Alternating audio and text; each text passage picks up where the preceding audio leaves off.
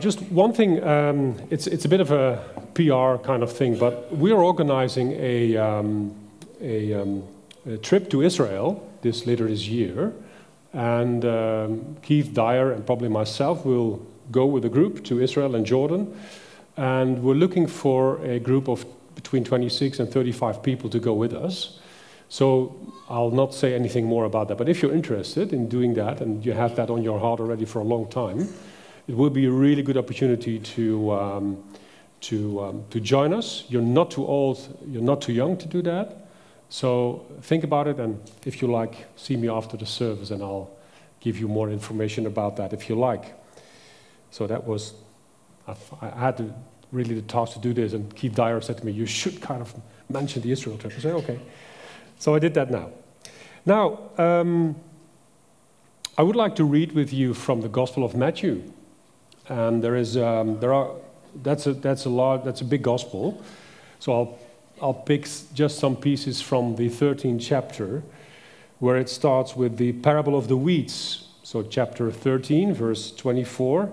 I'll read up to um, um, a bit more than 30, and then I'll skip to 36 for the explanation Jesus gives to his disciples. Jesus told them another parable Matthew writes The kingdom of heaven is like a man who sowed good seed in his field. But while everyone was sleeping, his enemy came and sowed weeds among the wheat and went away. And when the weeds sprouted and formed heads, then the weeds also appeared. The owner's servants came to him and said, Sir, didn't you sow good seed in your field? Where then did the weeds come from? An enemy did this, he replied. The servants then asked him, Do you want us to go and, and pull them up? No, he answered, because while you are pulling the weeds, you may uproot the wheat with them. Let both grow together until the harvest. And at that time I will tell the harvesters first collect the weeds and tie them in bundles to be burned, then gather the wheat and bring it into my barn. Jesus spoke all these things to the crowd in parables. He did not say anything to them without using a parable. So was fulfilled what was spoken through the prophet I will open my mouth in parables, I will utter things hidden since the creation of the world. Now, the explanation, verse 36. Then he, Jesus, left the crowd and went into the house. His disciples came to him and, and said, Explain to us the parable of the weeds in the field. And he answered, The one who sowed the good seed is the Son of Man. The field is the world, and the good seed stands for the people of the kingdom. The weeds are the people of the evil one, and the enemy who sows them is the devil. The harvest is the end of the age, and the harvesters are angels. As the weeds are pulled up and burned in the fire, so will it be at the end of the age. The Son of Man will send out his angels, and they will weed out of his kingdom everything that causes sin and all who do evil. They will throw them into the blazing furnace, where there will be weeping and gnashing of teeth. Then the righteous will shine like the sun in the kingdom of their Father. Whoever has ears, let them hear. This is the word of God. Now, folks, sorry, folks, but I, I don't want to. I don't want to spoil the party this morning.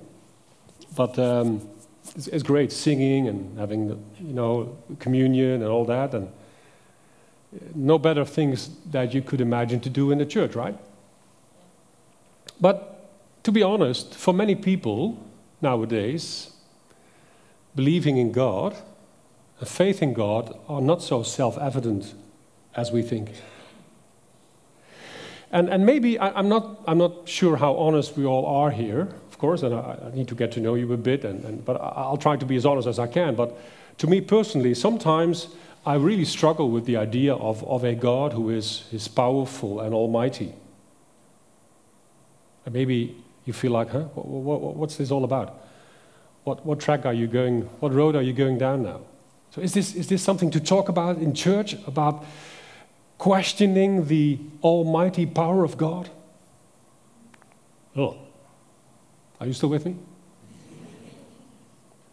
Now, um, that's why I, I put this theme up for this morning innocent, with, between brackets here, innocent suffering and faith in God. Now, you, you could just switch to the next sheet, uh, please. Um, why, why does God allow suffering? Uh, just a disclaimer at the beginning I'm not going to give all the answers because I, don't, I simply don't know all of the answers, but at least I try to give some, right? And in that sense, I'm, I might be, you know, taking this party a bit in a different way. Sorry. Now, if God is almighty,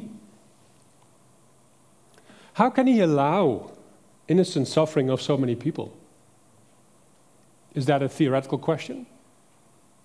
Or rhetorical question? If, if God is a, lo- a God of love, this, this is almost impossible. If God is a moral, just God, why does He allow so much suffering? For many people, it's really inconceivable that, that an almighty and loving God and a moral, just God allows innocent people to die ju- just like that. Uh, imagine a God who is morally good and just will not allow a toddler to drown in a bath Certainly not when the only thing he had to do is to pull the plug of the bath out in time. What kind of, what kind of God is this? And this is the refrain again and again and again through the ages. I mean, we're not, we're not alone in this question. So, this is the refrain all the time. If God is a moral God, if God is a loving God, if God is an almighty God, why? Put up the next, please. Why did God allow the possibility of evil and suffering?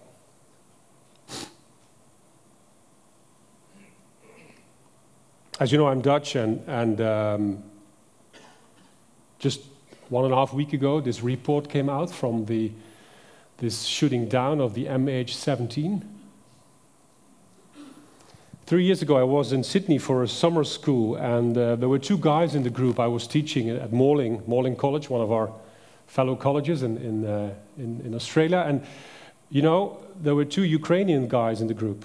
And they, they told me that they were sooner, uh, later on in the year, it was like February, they would go to, to see their parents in Kiev, in, in Ukraine. And they were really looking forward to that. And, and then a few months later, they, uh, they had visited their parents, and they were traveling back through Amsterdam uh, to go back home to Sydney, where they lived and studied. And then these poor two guys, they got killed because they flew back over their home country while the plane got shot. When I heard, when I heard this, my heart was broken, really. I'd been teaching them. I, had got to, I got to know them in this, this, this short week of training and, and sharing and, and, and ministry together. And, and, and their lives were over, like many others in that, in that aircraft. Why? Why is that happening? Why, why does that, that these things happen so as if, as, if, as if God is not at all in the story. Oh, yeah, you can say, well, you know, wait a minute. God is there afterwards, of course, to comfort all the people that are left over. But what a story. How does that really help? Couldn't he just send a, a, a, a lost group of crows onto this missile to kind of take it a bit to the other side? Stupid Russian soldiers. They may have even not, they may, may not even have done it on purpose. But why?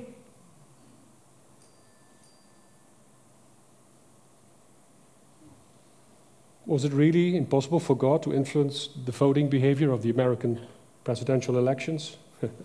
Sorry for that one. I'm not going to mention his name this morning.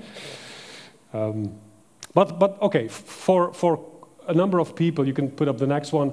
For, for a number of people, quite a few people in my environment and students I worked with for over a, a number of years, they, they would tell me the conclusion is very easy if God is not doing these things, not stopping these things, then he can't simply exist.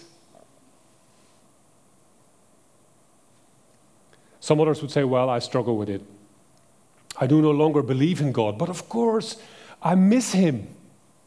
I wonder whether He could come down from heaven with His fiery sword and cut just all the evil out of everything and everywhere. If He really had the power, He would do that. Just cut it out and end all tears. You know, as I said, I don't have all the answers, but I, I try to cling with all my heart to Scripture here and try to understand. Because I think we, we, we, are, we are not, these questions are not new. And, and in the Middle Ages, they had funny questions about it. Were two monks who were having a meal together, and, and it was, let's say, around 1350. So it's a long time ago. And um, so the, these two guys had a, had a conversation, and one of them said, Ah, is God Almighty? And the other one said, Well, you know what? If he, if he could make a rock he cannot lift, then he would be almighty. It's a funny joke, of course, because how can you make a rock you can't lift? But let's stick to the story here. Now, there are quite a few answers to, to this question about suffering.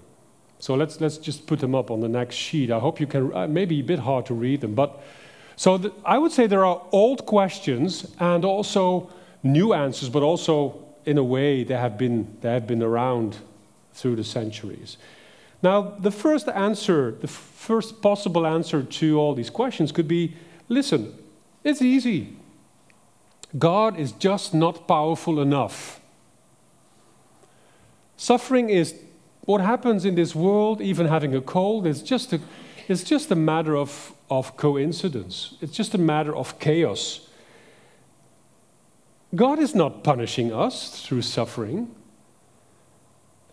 It is simply the effect of chaos and faith. So evil exists by fate and by accident, and, and it's just about being accidental powers and, and, and chaotic stuff. And God, you know, we just need to accept, really, these few holes that we we just, we just need to accept that God cannot manage it all. You know, he's, he's a strong God, but really, he, he, um, it is just coincidence. So, this little girl dropping off, falling off her bike at the age of eight and dying six months after with a tumor, it's just coincidence. Some would, would argue.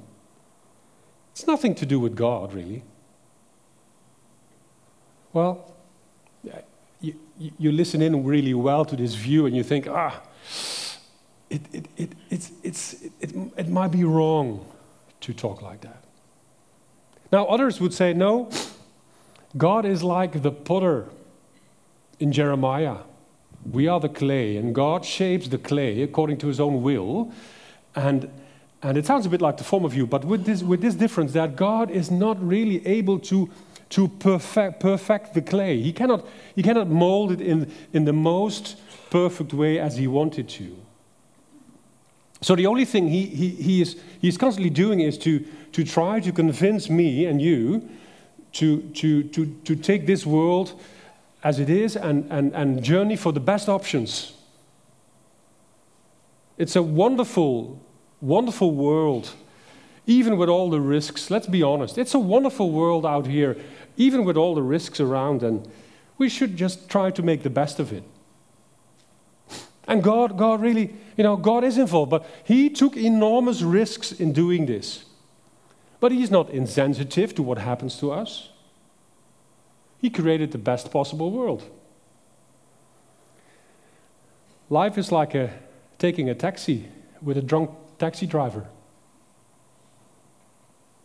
you know, you come back from a concert or whatever, nice, had a nice meal, get into a taxi, and suddenly you discover the smell of the alcohol is really bad and the, the driver is drunk. Ah, he says, Come on, join the taxi, I'll take you home. But you feel like, you know, it's, it's yeah, you know, at least whatever happens, the taxi driver says, I'm with you. Well, thank you. Bump into a tree, thank you, you know uh, it's, it's, it's itching still here. Again, others would, would, would, would go a bit a different way and say, well, you know, it's, it's very easy. And that's, according to them, of course, the best way to go. It's just suffering is just, for most part of it, it's just a result of our abuse, our own abuse of free will. We just made a mess of things. In fact, they would argue there is no innocent suffering. There's only suffering that is caused by the fact that we don't do what God, what God wants us to do. Now, listen up. There are Ten Commandments. If we try to live a bit within the lines of those, that will be fine. Don't steal, don't, don't lie, don't take your neighbor's wife, whatever, you know. Those are really clear indications about God's will. So if you, if you step out of that, those lines, uh, beyond that lines, of course, it's clear you will be suffering. It's just the logical consequence of it. The trouble is that it's not so easy to understand things like natural disasters like that. Now, is the, I mean, experiencing some of those tsunamis in recent years, killing thousands of people, is that, is that, does that make sense to, to, to, to allot the death of thousands of people to something that was being done wrong by others? Oh, sometimes it is. If I drink too much, and I drive in my car, I will not just lose my driving license, but I will run the risk of hitting someone and maybe even killing someone. Of course. But I'm aware that that's not the whole story. So finally, there is a, a fourth group, and they would say, well, you know, God's ideal world is, is, is not really about a kind of an eternal holiday trip into, into the Caribbean. That would be nice. But God's, God's ideal world is a world of growth, of maturing. It's a world where, where there are much more demands around us. And, and, and we, will, we, will, we will need at some point some, some, well, suffering maybe, to grow, to change. So, so this idea of, of suffering is really much more related to to soul growing and to, to maturing, to rising above the chaos and help us to understand the real goals God is after in our lives. So, sin and suffering bring us up to the point where, where we learn to accept God's loving call upon us.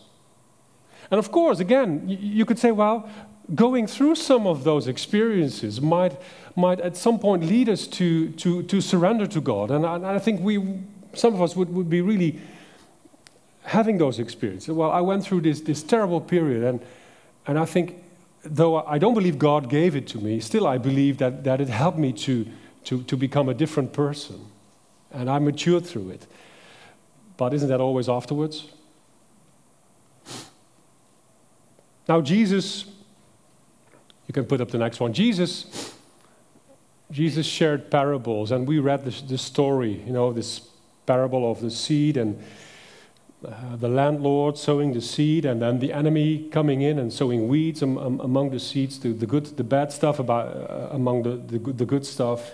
And the servants coming up and they, they, um, they talk to the landlord what has happened. And, and, and actually, these parables they serve, and I'll be, short, I'll be short on that one, they really serve as a guide for confused disciples because they struggle in understanding God's ways and God's, God's future.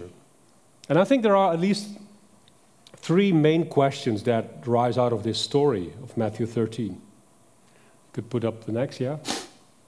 Ah, here they are. God, did you do this? God, can we fix it? And God, will it always be like this? Those are the three questions that come out of this story. Now, the first one. So, you, you heard the story. So, so these servants, what happens is this landlord has sown the good seed, and, and, and the servants immediately go to their master and they want to know how this is possible. And in fact, if you read really down the Greek wording of it, they are angry. They are angry because they feel like they have been, they have been kind of, you know, misled. The character of the and the intent of the master is at stake here. And you hear it a bit in the question they ask Did you sow good seed? You did sow good seed, didn't you? What are your motives, God? What are your motives? Did you start this? Have you done this? Did this little girl drop off her bike because of you?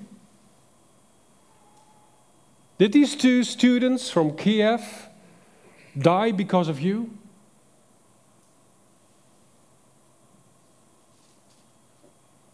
The leukemia your sister's eldest child is struggling with? And it feels like, uh, uh, we're not so used to that, but it feels like they raise the fist against God. Or others would say, he, what you're doing, what they're doing here is really put, God's, put, put their finger in God's eye. And say, well, God, what are you doing?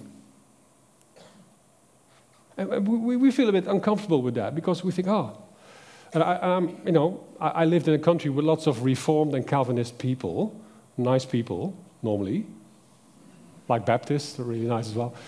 Uh, um, and, and these, these, these people, they, they would say, well, God is sovereign. So back off and, and don't, don't approach God with, with a fist to heaven. Why should you? You know, you, you, you can't do that. God is sovereign and, and, and you, you, oops, you need to be careful here. And, and, and you can't just talk to God in the eye and, and, and face him with it. Well, these servants here, they do. They point right into his eye and they say, Well, you know, God, where are you? Are you involved in this?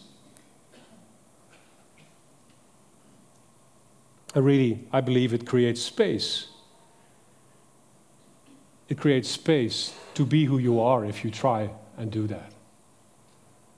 It's not a bad thing to, and it might even be a proof of faith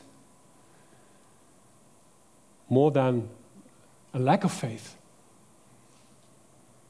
Elie Wiesel, the uh, former, and he has already passed away, but the Nobel Prize winner Elie Wiesel once told, told a story about this Jewish family that was expelled out of, out of Spain during the war.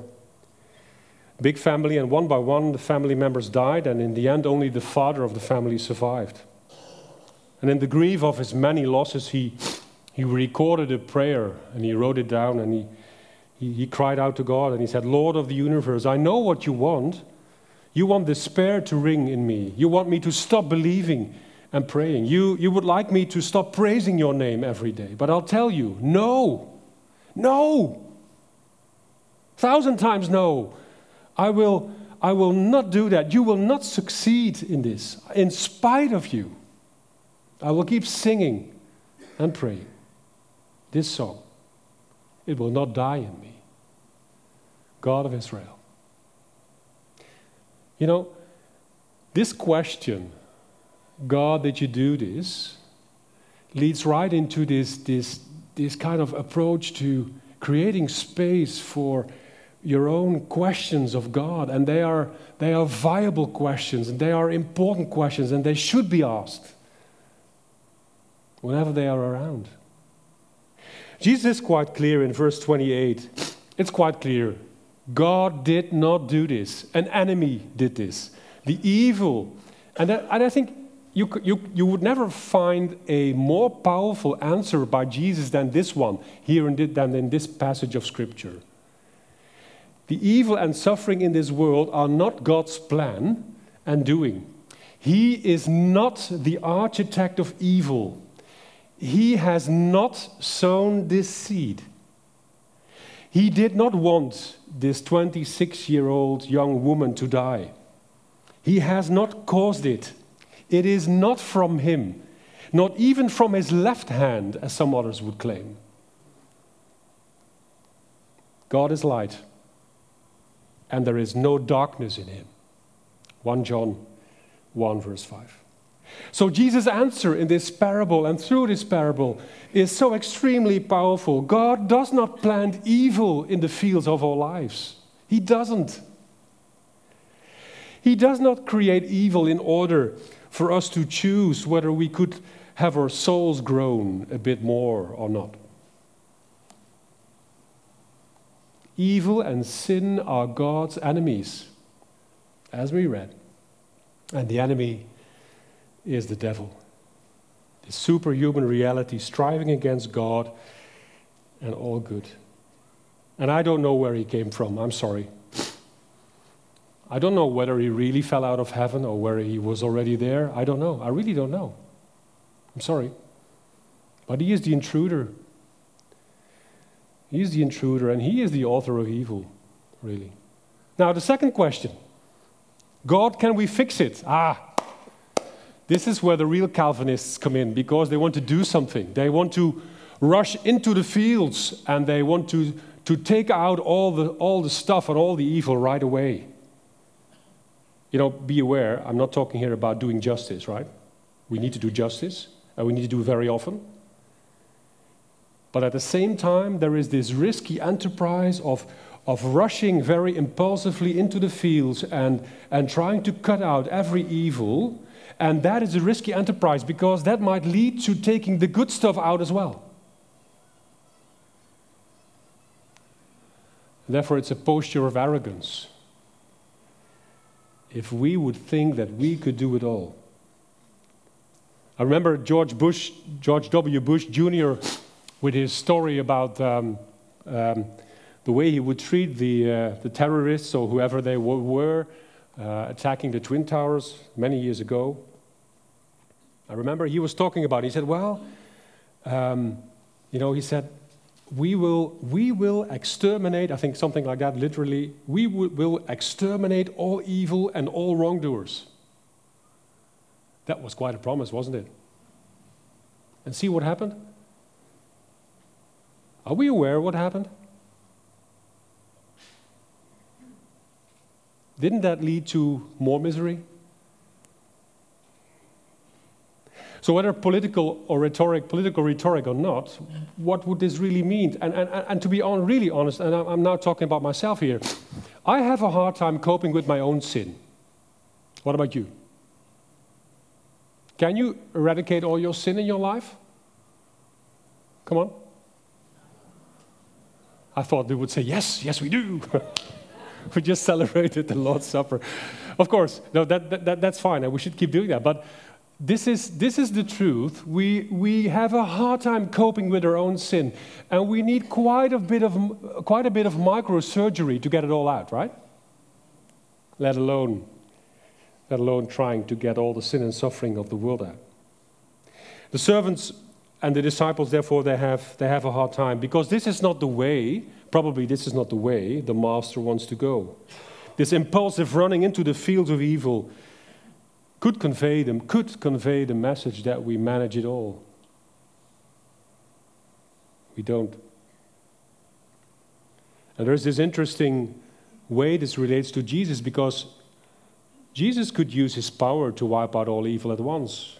Why isn't, he, why isn't he doing that? I mean, think about the story in Gethsemane when, when he is kind of caught by the priests and the Roman soldiers, and there's this, this disciple who, who cuts one of their ears off, and, and, he said, and he's his reaction is not, well, go on and kill them all and set me free. And no, what he does is actually said, well, push, put this sword away.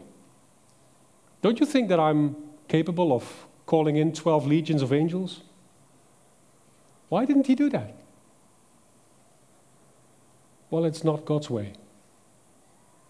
It's not God's approach. But we would like to do it sometimes. Join God coming down with fiery swords cutting out evil, every evil without any hesitations. But I wonder who would make it? Who?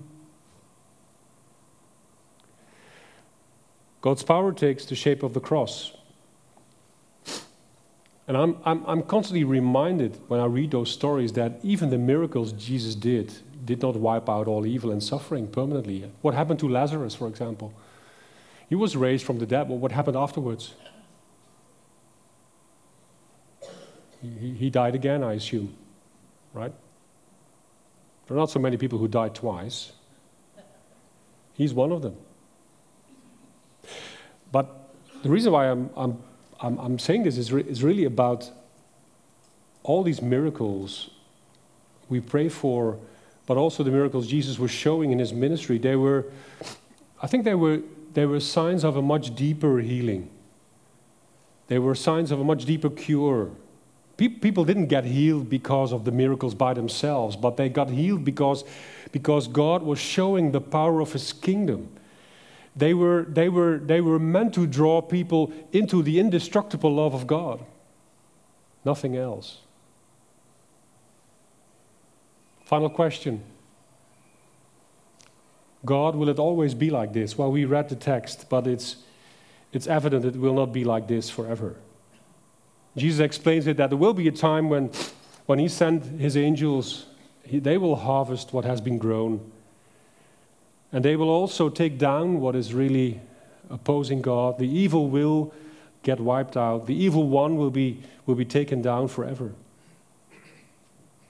And that's where, where we struggle uh, as well, because it's about patience, it's about endurance, it's about trusting God that, that finally this, this indestructible love of God will, will finally have the, have the final say about all that. And tears and pain will be passed, will, be, will, will pass. Now, maybe you want to show the last picture.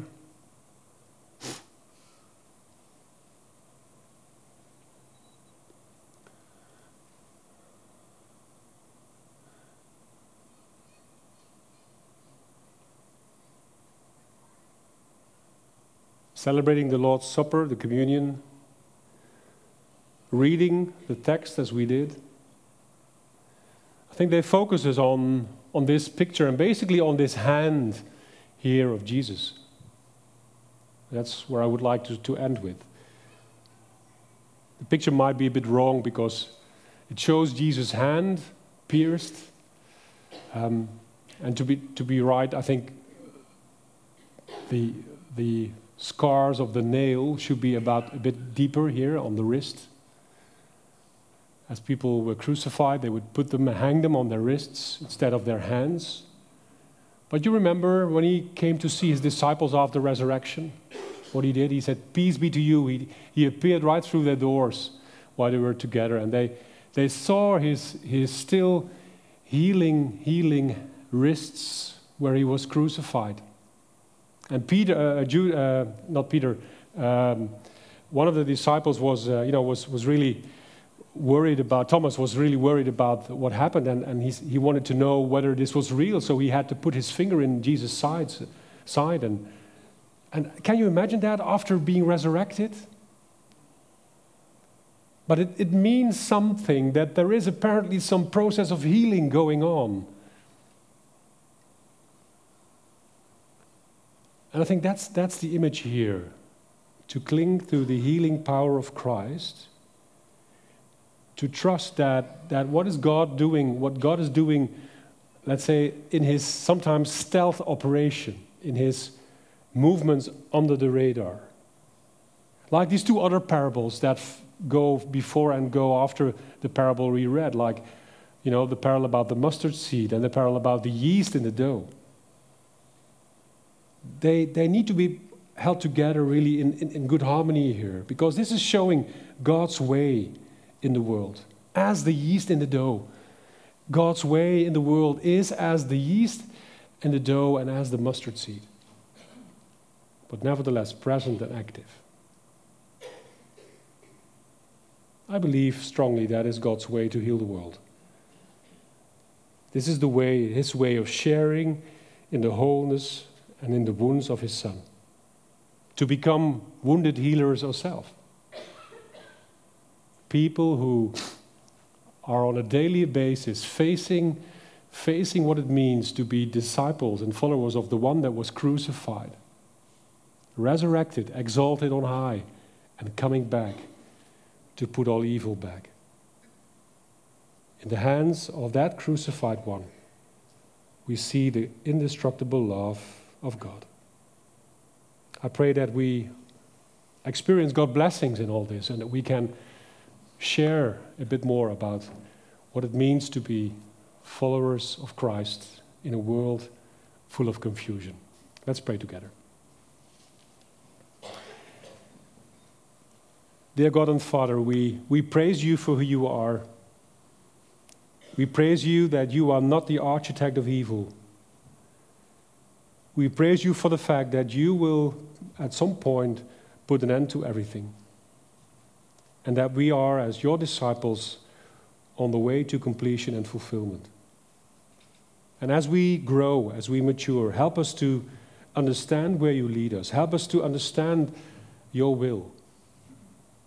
And also, Lord, show us where you are present in our lives with your indestructible love. And we pray that you will make us share by bits and pieces on a daily basis in the power of your resurrection. We pray in Jesus' name. Amen.